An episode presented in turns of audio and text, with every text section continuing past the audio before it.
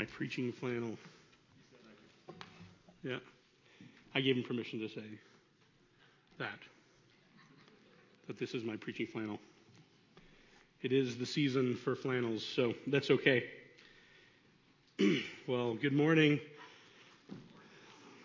Morning. It's good to see you this morning. Good to be here uh, with you this morning. For those of you who don't know who I am, or maybe if you're new or visiting, my name is Caleb Klontz. I am the Director of Discipleship Ministries, uh, part of the pastoral staff here. That basically means I, I oversee kind of a few different uh, ministries, but uh, primarily life groups and our global outreach team. And so typically when I get the opportunity to preach, there will be something related to missions or something related to uh, community and relationship and that sort of thing. Those are things I'm passionate about. So um, don't be surprised. Fair warning this morning. Um, if you see lights flicker and stuff, I just want you guys to know that's not the fault of anybody back in the booth this morning. We've had some issues over the weekend. We had some issues with uh, with it when Ben was teaching his class for Nix. I'm not sure if any of you were, he, were here for that. What a great time that was. Uh, just a good time of learning. I was in and out because I was doing message prep. So that's always a little bit different uh, a weekend for me. So anyway, but it is it is good to be uh, with you this morning. We find ourselves at the end of the chapter of uh, chapter nine of John, the story of the man born blind but healed by Jesus, and uh, and really it's a it, it's a neat story. Um, this is really the, the, the culmination, the punchline, the final portion of that. I would encourage you, if you're just joining us today, we'll go over a little bit of that. I'll try and uh, kind of refer back a few times, but go back online and listen to the messages uh, Ben preached a couple weeks ago and then Chris last week, and uh, and listen to those. That'll give you the full context of this story, um, because it really is a, a neat story. Um, it's a story um, that that I love in particular um, because in it we see really um, uniquely in a way a glimpse of a disciple in the making. We see a behind the scenes look of one man's journey, uh, as short as it was, uh, of coming to faith. And for, uh, for some of us, this process of coming to faith is, is a short one. Uh, perhaps you hear the gospel for the first time and you recognize your need of a Savior and you place your faith and trust in Christ. Um, and, and, that is that's that is fantastic. Uh, that's the best way. Um, you know, uh, some people got to learn the hard way as the DC Talk song uh, says, and some of us it takes longer, right? Some of us take a little bit longer in that journey of faith. Maybe we hear uh, the gospel and it takes us a long time to recognize our depravity. And I know that's true often for those who grow up uh, in the church. I know that was true for me. The, the, when I really realized uh, that I needed a Savior um, was, was later, a little bit later in my life. Uh, not as late as, as for some, but anyway, uh, we see this glimpse here. And I think that that's what's, what's so neat. And we can look back and see a few things. I've got a slide here um, that shows a few of the things that we've seen so far in this story. And the first one is that this man responds in obedience to Jesus' commands. He responds in obedience. Jesus tells him, he puts the, the, the spittle, he makes the mud, he puts it on his eyes, and then he tells him to go wash in the pool, and he goes and obeys and does that. He recognizes um, Jesus as the one who healed him, at least by name, in verse 11. Um, he makes a declaration that, that Jesus is a prophet in verse 17. And then uh, he recognizes what Jesus has done for him in verse 25. Then he associates with Jesus as a follower, a disciple. When he asks the Pharisees, You don't want to be a disciple too, do you? They say, You're a disciple. We're a disciple of Moses. And then recognition that Jesus must be sent from God as he claimed in verse 33. So this story begins with this encounter with Jesus, the creator of all things, the very one who created this man blind from birth, the one who knit him together in his mother's womb, the savior of the world. He begins with this encounter with Jesus, and it ultimately leads, as we'll see this morning, to worship to his worshiping Jesus. By the end of the chapter, this man will undoubtedly be able to boldly proclaim, along with the psalmist in Psalm 146, verses 8 through 10, that the Lord opens the eyes of the blind. The Lord raises up those who are bowed down. The Lord loves the righteous. The Lord protects the strangers. He supports the fatherless and the widow, but he thwarts the way of the wicked. The Lord will reign forever. Your God, O Zion, to all generations. Praise the Lord. And right up front for us this morning, right in the, in the title of our, of our message and right from the text, there's a question for us. A question Do you believe in the Son of Man? And maybe you're listening or you're here this morning and, and you say, Yes. And, and it's a simple, short answer Yes, I believe in the Son of Man. That's great. There's a lot for us in this text still, as we've seen throughout the book of John. Maybe your answer is, I'm not sure. I've been hearing about this Jesus, but I'm not sure who he is. I don't understand this title, Son of Man. How would I say I believe in him if I don't get what this means? Perhaps your simple answer is no, I, I don't believe regardless of what your answer is, but especially if it's one of the latter two, I invite you to follow along with us this morning as we go through this text. I invite you to, to pray with us that God would open our eyes to what He has for us in His Word, that He might reveal Himself to us as He does to this man born blind. And so now that you're comfortable in your seats, uh, if you haven't turned to, to John chapter 9 yet, uh, 935 through 41. I would invite you to turn there and to stand with me in honor of reading God's word as you're able. If you're not able, we understand. Um, but uh, out of respect for God's word, as we read John 9:35 through 41, our text for this morning. All right. God's word for us this morning. Jesus heard that they had put him out, and finding him, he said, do you believe in the Son of Man? He answered, Who is he, Lord, that I may believe in him? Jesus said to him, You have both seen him, and he is the one who is talking to you. And he said, Lord, I believe. And he worshiped him. And Jesus said, For judgment I came into this world, so that those who do not see may see, and that those who see may become blind. Those of the Pharisees who were with him heard these things and said to him, We are not blind too, are we? Jesus said to them, If you were blind, you would have no sin. But since you say we see, your sin remains. Would you pray with me?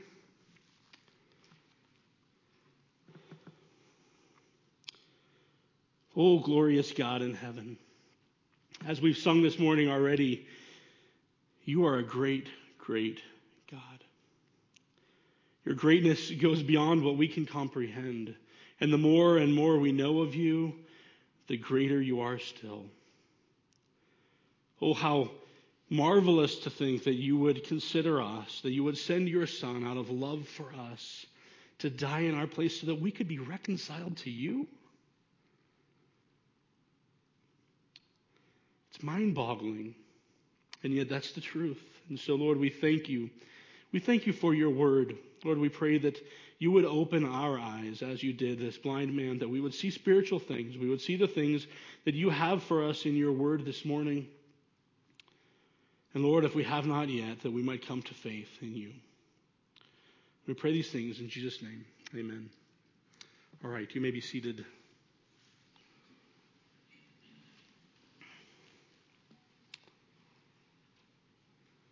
If you're a note taker, I'll try and pause and we can go through the blanks uh, that are in your bulletin. Um, it is my fault that the blanks are too small for what I'm going to have up here, um, partly because I made the titles bigger in the end, and partly because I just didn't think about writing uh, in the blanks. So, uh, the first uh, part, and we're going to see in verses 35 to 37 this morning, is the Son of Man affirms his deity. If you're following along in a NASB, you might have Jesus affirms his deity. That's not inspired, so I didn't feel bad about, uh, about basically using that. So Jesus affirms his deity. The Son of Man affirms his deity. Um, and within that, we're going to see three things in this first part. And the first is that Jesus seeks his own in verse 35a. Our passage begins by saying that Jesus heard that they had put him, the man born blind, out. They'd put him out of the synagogue. And the NASB doesn't really do this word or this idea justice. Okay, this word for put out, if you have a different translation other than the NASB, it probably has a better rendering of that just because it's, it's a stronger word than that. It means cast or thrown or expelled, right? He's been expelled from the synagogue. They've thrown him out. Kind of like a bouncer throwing you out of a bar if you get into a fight. I don't have any experience with that. But, but I, that's what I imagine anyway, right? Don't come back. You're not welcome here anymore. And so that's, that's the idea. And it isn't a situation like maybe we would think of in our North American situation where, you know, okay, you get kicked out of a church for some reason or other, or you don't like them or they don't like you or whatever, and so you just go on up the street to, to the next church. That's not how it worked, right? No, this was a this was serious business. This uh, expulsion from the synagogue, as we saw last week, would would mean expulsion from the the social, spiritual, and civil spheres of society.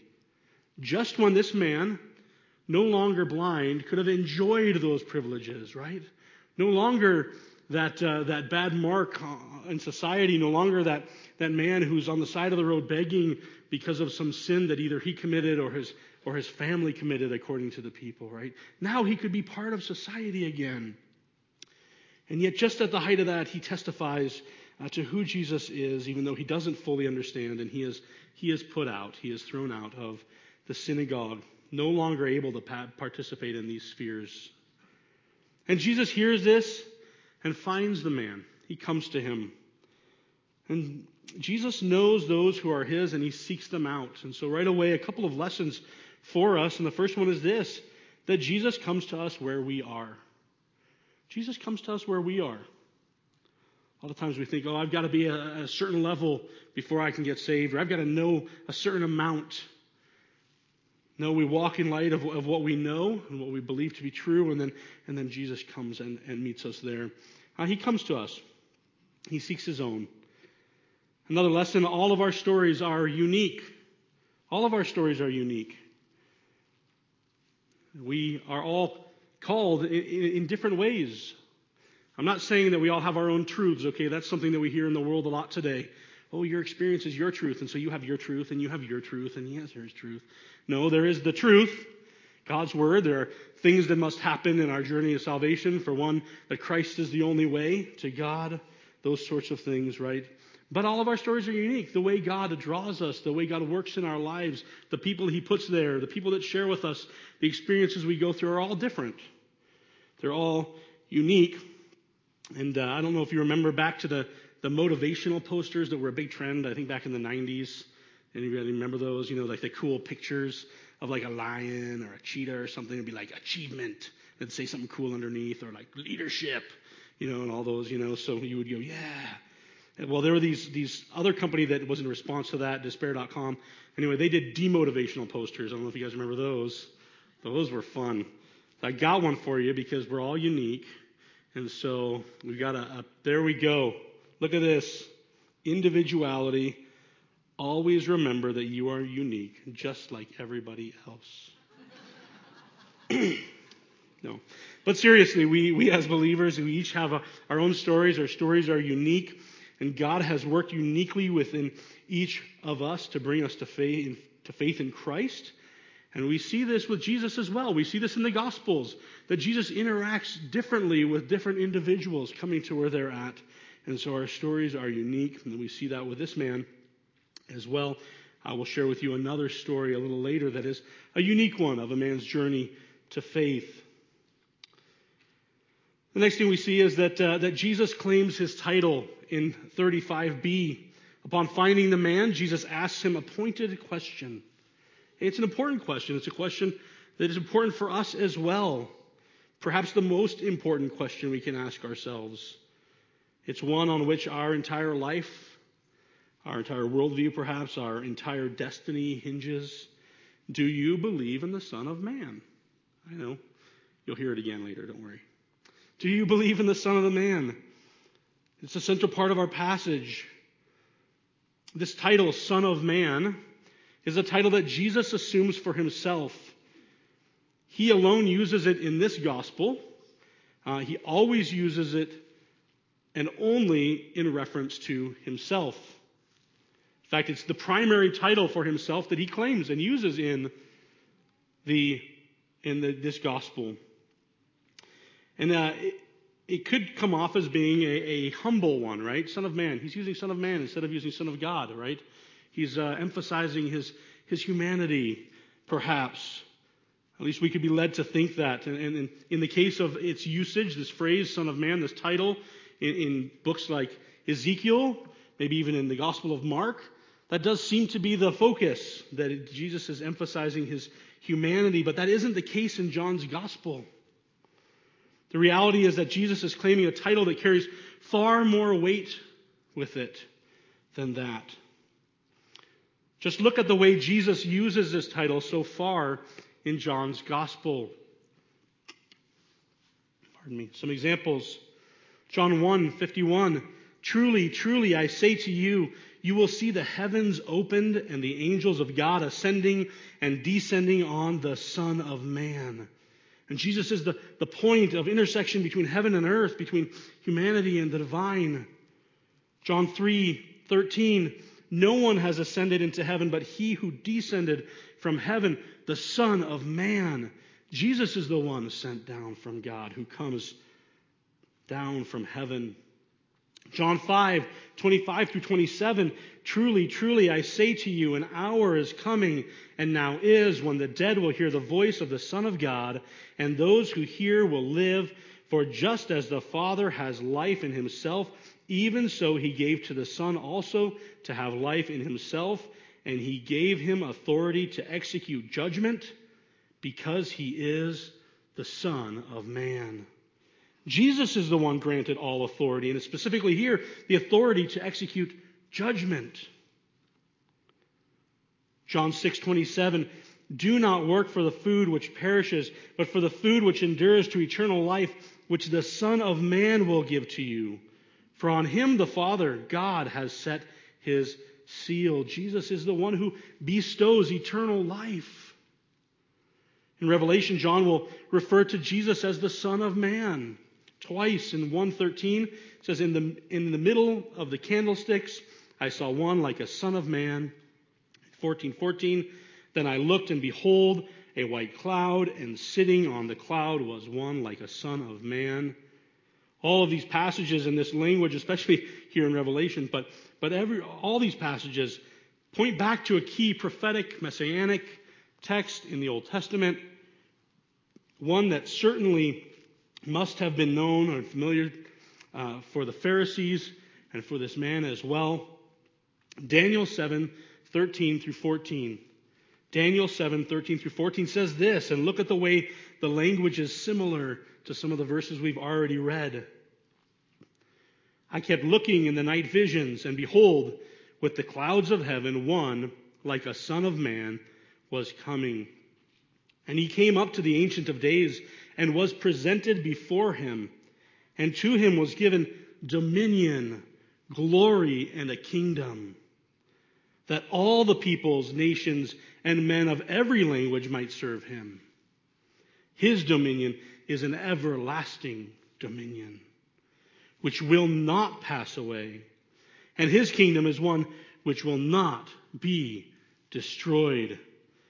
Jesus is the Son of Man. When Jesus says, Do you believe in the Son of Man? He's not Jesus, meek and mild, right? He's talking about the one who has been given everlasting dominion and glory in a kingdom that shall never be destroyed. And he demands to be worshiped as such. He does. So, do you believe in the Son of Man? Do you? A lesson for us, maybe a good application for us this week. Jesus is King, right? Jesus is King. Amen? Amen. Okay. In just a few days, our country will elect, as Chris mentioned, a, new leader. And without a doubt, on some level, this country will be shaken.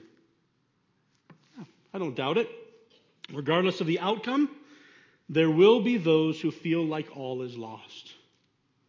There will be those who despair. There will be those who feel hopeless. How can we go on? Brothers and sisters, we must not be those people. We must not be those people. Because the president isn't our king. Yes, he may rule the civil spheres of authority under which we reside, but Jesus is king. His kingdom will not be destroyed. All the peoples, nations, and men of every language are subject to his rule and serve him, whether they know it or not.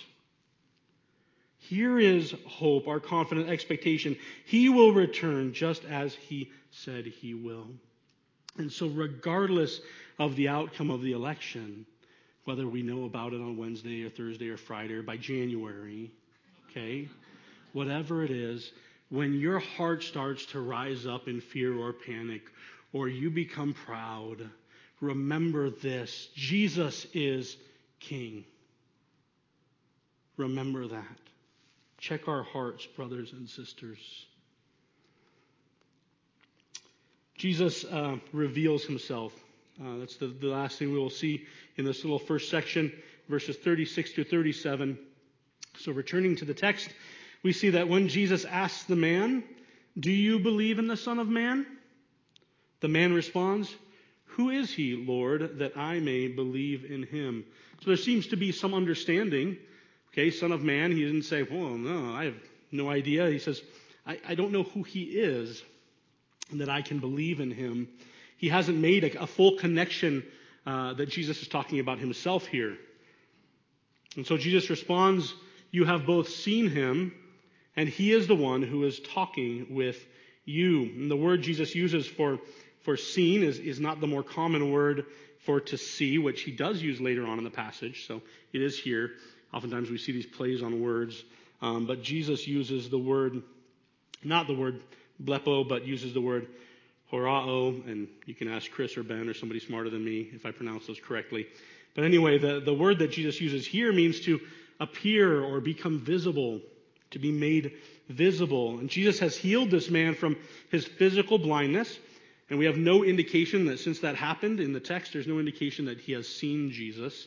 And so it doesn't seem like that's what Jesus is referring to. Like, hey, you saw me. I was there with the Pharisees when they were interrogating you. Possible. We don't know. Text doesn't tell us that, though. And so we would assume that's not exactly what he's saying. He has healed him from this blindness, but but now Jesus essentially pulls back this veil that's over this man's eyes. He lifts this man's spiritual blindness, revealing to him who he is.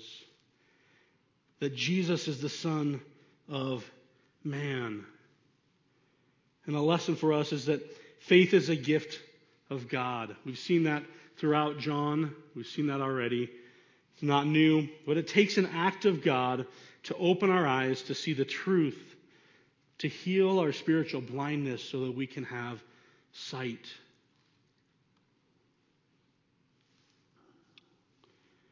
The, born, the man born blind affirms his sight in verses 38 through 39. If you're taking notes, the man born blind affirms his sight as we move on. Jesus reveals his true identity to this man, and the response is faith. He says, Lord, I believe. And then he reacts as anyone who has found truth, as anyone who comes to faith in Christ should do naturally. He responds in worship. This is the only time in this gospel that worship is used directly in connection with Jesus. Yes, there are passages that talk about worshiping God. You worship God in this mountain. Um, uh, we worship here. Um, the, the woman at the well says um, there have been other times when worshiping God has been used. This is the, the, the only time it's used. The next closest, the next closest connection is after the resurrection when Thomas, doubting Thomas, right, sees the resurrected Lord for who he is and says, My Lord and my God. But this man, perhaps the least likely of characters, at least from our, human perspective, right, ends up at the end of this, this encounter with Jesus, worshiping Jesus. And this really is the, the height, the culmination of the story. The works of God that were to be displayed in this man, that Jesus spoke of back at the beginning of the chapter, the purpose for which he was born blind was that the glory of God might be displayed in him, not just in Jesus restoring his sight, but in Jesus opening his eyes, eyes of faith, granting him true sight, granting him faith. Are some lessons for us here. The first is that faith is personal. We live in a very individualistic society here in North America, especially in the West, um, where we talk a lot about our, our personal relationship with Jesus. And so sometimes I kind of bristle a little bit to that because, yes, we are saved, but we're saved into something. We're saved into a family, right? And so a lot of the things we read in the New Testament are actually written to, to y'all when it says you. They're not written just to, uh, just to you. They're written to all the believers together. Do these things together in fellowship. We're saved into a family. But the truth is, faith is personal. Our response to the question, do you believe, is a personal one. Children, if you're here, if you're present, you're old and maybe young, your parents can't believe for you. Many of them would like to.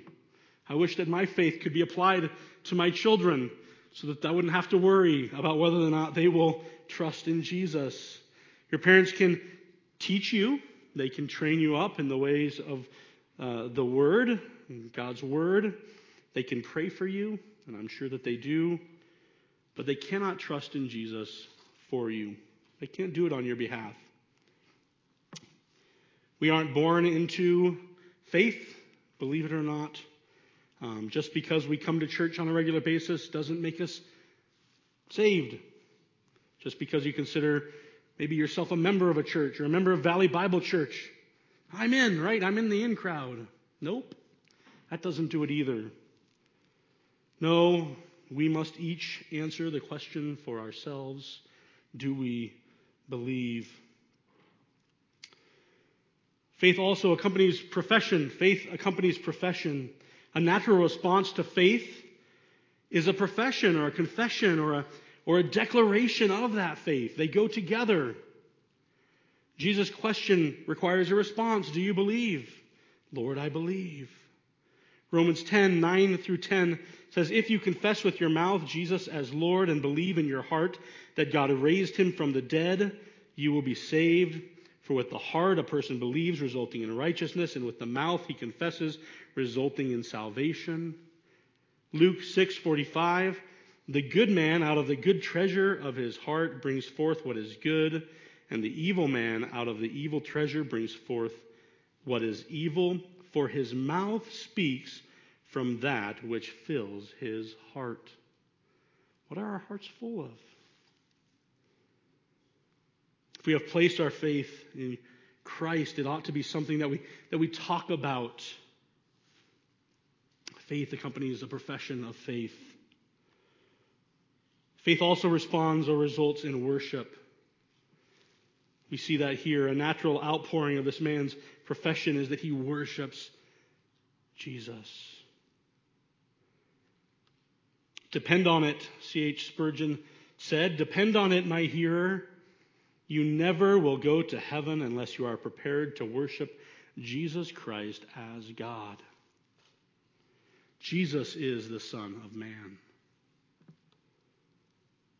Our passage takes a bit of a bit of a turn, uh, sort of, in, in verse 37.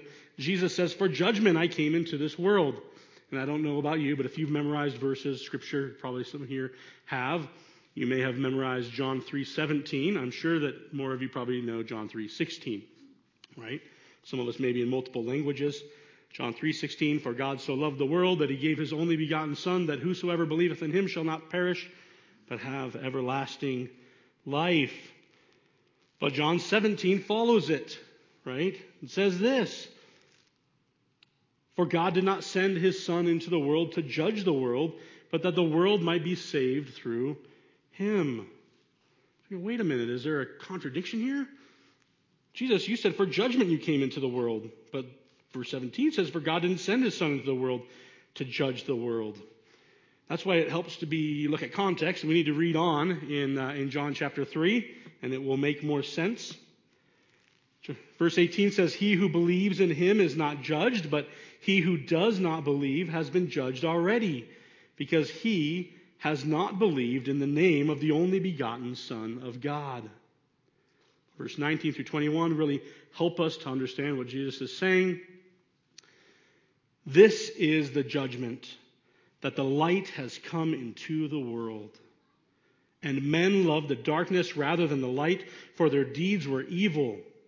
For everyone who does evil hates the light, and does not come to the light for fear that his deeds will be exposed.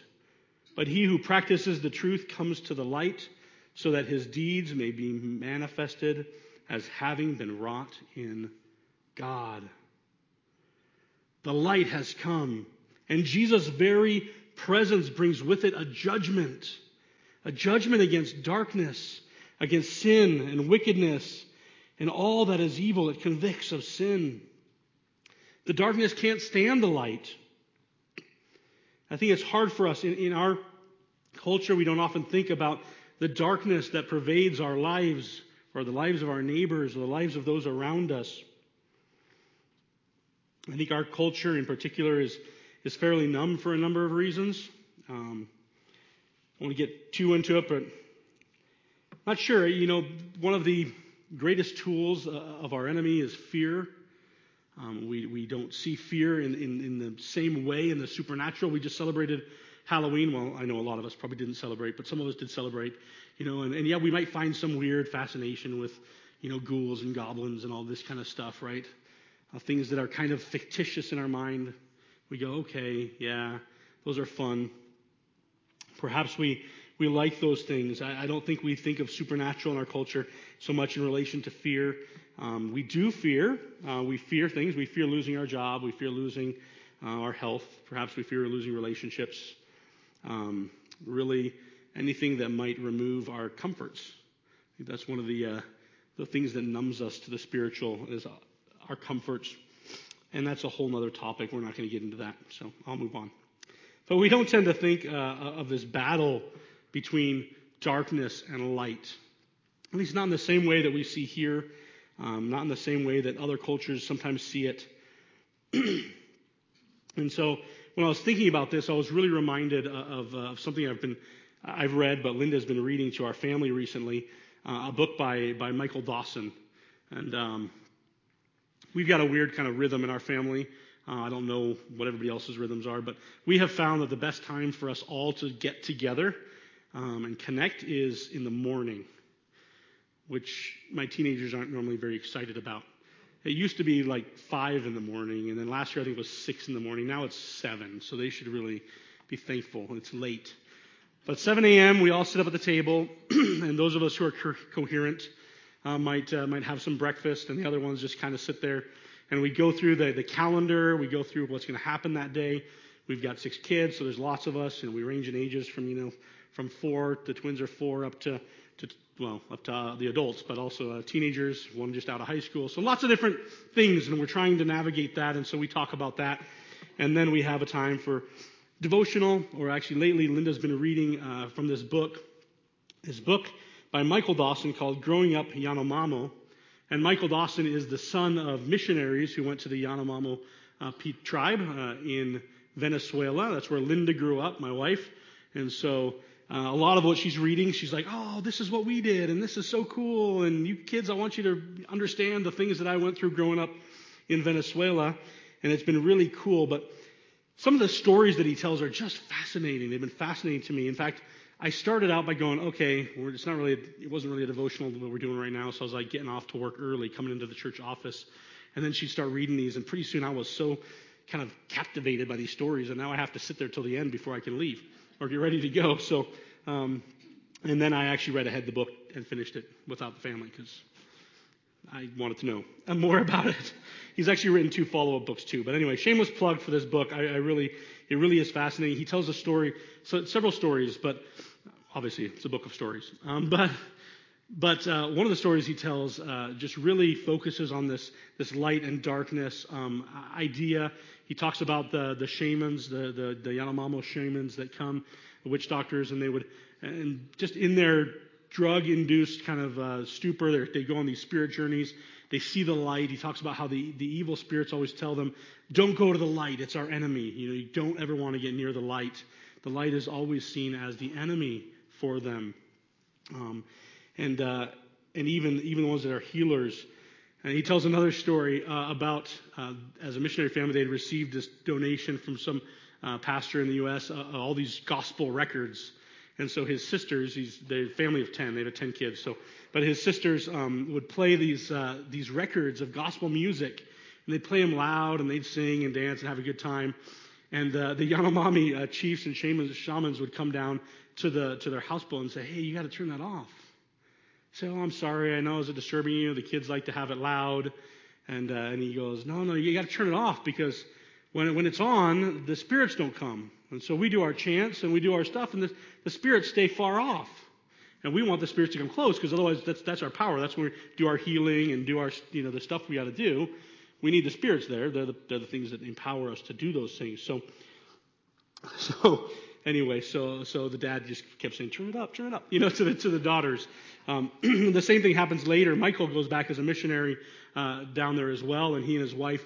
Uh, his wife couldn't, wasn't used to it, and so she couldn't sleep because they do all this chanting and dancing at night, late into the night hours. And so they bought a tape recorder uh, with a repeat feature, and they would just put a tape in of worship songs, and they would they would put it on, and it would be playing.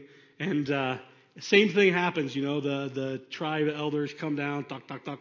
You got to turn that off, you know, and they go, oh, I'm sorry, is it too loud? And, well, yeah, we can't, you know, we're chanting. And then he goes, well, we keep turning it up because you keep shouting louder.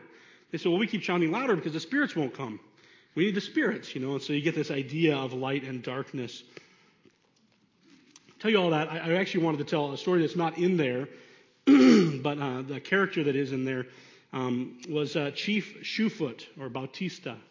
And I wanted to recount to you his own words. He's interviewed um, by Gary Dawson, that's Michael Dawson's older brother. Um, and uh, he recounts some of his story uh, in his own words and his own way. And, and, just listen to the story, if you will, for a minute and think about what we've heard about light and darkness, what we've, uh, we've been talking about, about blindness and spiritual blindness, and the gospel. These are, uh, are Bautista's words he was a, a notorious, uh, a notorious shaman among the Yanomamo. He says this I was in bondage to Satan and his demons. I had so many evil spirits living within me that I was in total darkness, filled with hate for everyone. I was a shaman healer of my people, but my demonic spirits were at their happiest when, through my spells, we were trying to kill someone. They would scream with joy whenever I would abuse or rape some woman. The darkness that I wandered in, there was no way out for me.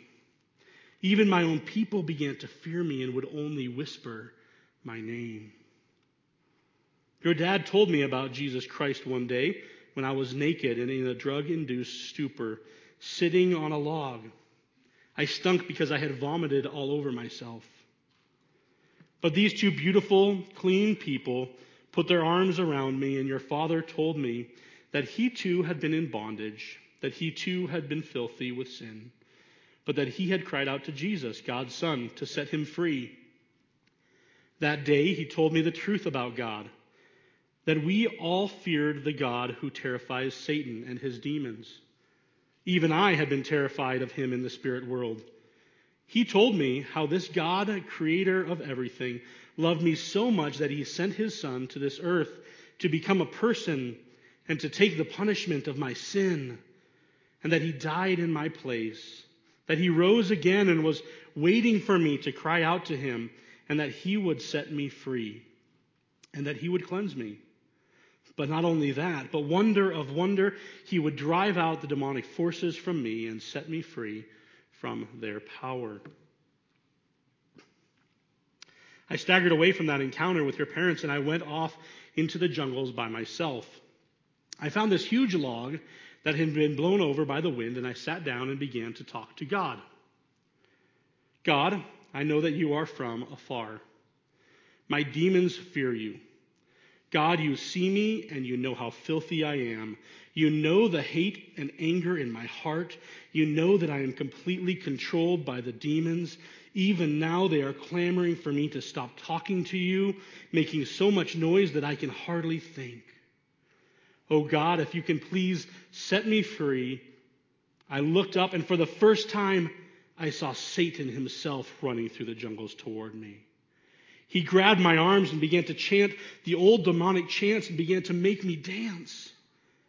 Once again, I cried out, Jesus, if you can set me free, I want you. Oh, set me free. There was a blinding flash of light between me and Satan. I felt someone grab me away, and a voice of total authority said, Leave him alone and never come back. He is mine now. That day, Satan and his demons left and have never come back. Whew. The darkness is real, but the light has come, and with him, judgment. As Jesus says, so that those who do not see may see, and that those who see may become blind. The Pharisees affirm their blindness at the end of this chapter, verses 40 and 41. There's a question. Um, the story could have ended there, but it doesn't. Apparently, there were Pharisees present to witness uh, what was happening, this interchange. We can't know if they had been following Jesus around or perhaps they had lingered after casting the man out of the synagogue.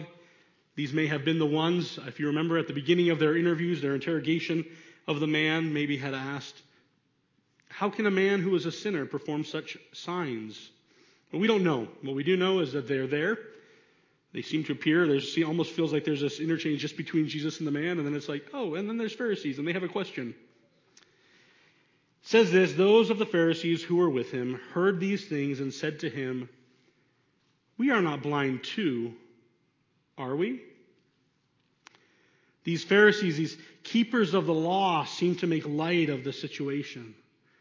Their question is most assuredly disingenuous. We know that because Jesus rebukes them. We'll look at that in a minute. But here's the thing it shouldn't be. If they remembered their Isaiah lessons, if they remembered um, that right after Isaiah's famous words, you know, most of us know uh, great missionary passage, you know, here I am, here am I, send me, Isaiah says in, in chapter 6 of Isaiah. And God says this to Isaiah, okay, go and tell this people, keep on listening, but do not perceive. Keep on looking, but do not understand. Render the hearts of this people insensitive, their ears dull, and their eyes dim Otherwise, they might see with their eyes, hear with their ears, understand with their hearts, and return and be healed. Later in chapter 29 of Isaiah, verse 10, another prophetic passage regarding the spiritual leaders of Israel says, For the Lord has poured over you a spirit of deep sleep. He has shut your eyes, the prophets, and he has covered your heads, the seers. In Romans 11:8, Paul grappling with why Israel remains in a condition of blindness, uses this passage to explain um, their continued rejection of the Messiah. And these Pharisees, knowing these prophetic passages, at the very least, should have been given pause to consider what Jesus was saying. Truly consider if perhaps they were blind, needing to see Jesus. Instead, they say, Come on, Jesus. You aren't saying that we, the ones who can see, are blind. You're not saying that, are you? Come on. We're the teachers of the law. We know the law inside and out. Apparently, they don't. And so Jesus rebukes them. And we have to see this verse as that. Uh, if we try to make, make sense of 39 or 41 out of 39, uh, you end up in an endless circle. And we talked about that in the staff meeting, but I'll leave that to you to look at um, on your own time. But Jesus responds to them really with a rebuke. He says, he says this, if you were blind, you would have no sin. But since you say, we sin, your sin remains. He essentially says, no, no, no, you don't get it. If you were blind, you'd recognize your desperate need and would, like the blind man, come to me. You would believe in me. The light is standing right before them and they can't comprehend it, though they claim they have sight. They can't even see. No, you say you can see and so your guilt or sin remains. There are similar passages in Mark and Luke um, where Jesus tells the Pharisees, paraphrasing, of course, I didn't come to heal the healthy or righteous, or at least those who think they are, like they thought they were, but to heal the sick, those who recognize their need of a Savior. Let us not be blinded by our own righteousness, by our own goodness, by the fact that we come to church on Sundays or do all the right thing or even know the Bible or have memorized a lot of verses. We need to come, place our faith, our trust, our hope in Jesus. So, some final lessons for us. We're all born blind. Yes, there was a spiritual darkening, a blinding of the Pharisees, but we are all born spiritually blind. We are desperately lost in darkness with no way out apart for, from Jesus, the, the light. We need the light to come into our lives, to open our eyes. 1 Corinthians 2:14 says the natural man does not accept the things of the spirit of God for they are foolishness to him and he cannot understand them because they are spiritually appraised. A question for us, we've asked it several times. I want to ask it again as we finish up. Do you believe in the Son of Man? You must. There is no other way to be saved. There is no other way to be reconciled to God. So please, if you have not placed your trust in Jesus, I encourage you to do so today. If you have done this, or maybe uh, you've done it recently, Please tell one of our pastors or elders or, or a friend or the person you came with before you leave. We would love to pray with you, to encourage you, to walk alongside of you as you begin your journey of faith. For those of us who have placed our faith in Christ, where, where are our blind spots? Yes, this is talking about a blindness that doesn't recognize Christ, right? But, but at the same time, we can have blind spots too. What are the areas in our life where we may be giving our adversary an occasion for temptation, for sin in our lives? We must look to those things. We must be vigilant. And with the psalmist say, Search me, O God, and know my heart. Try me and know my anxious thoughts, and see if there be any hurtful way in me. And lead me in the everlasting way. And lastly, consider your calling. Invite you to consider your calling. As we said earlier, God has worked uniquely in each of our, our lives to draw us, to open our eyes uh, to the truth, to trust in Him. No two stories of coming to the faith are the same. So I invite you to take some time and consider this week how God has worked in your life, incredible things He has done in your journey of faith. Consider what He's done for you, and then consider sharing that with someone else, maybe your life group this week, or someone else that you may know, maybe as a testimony. You can begin to do so right now as, as the worship team comes to lead us as we prepare our hearts for the Lord's Supper.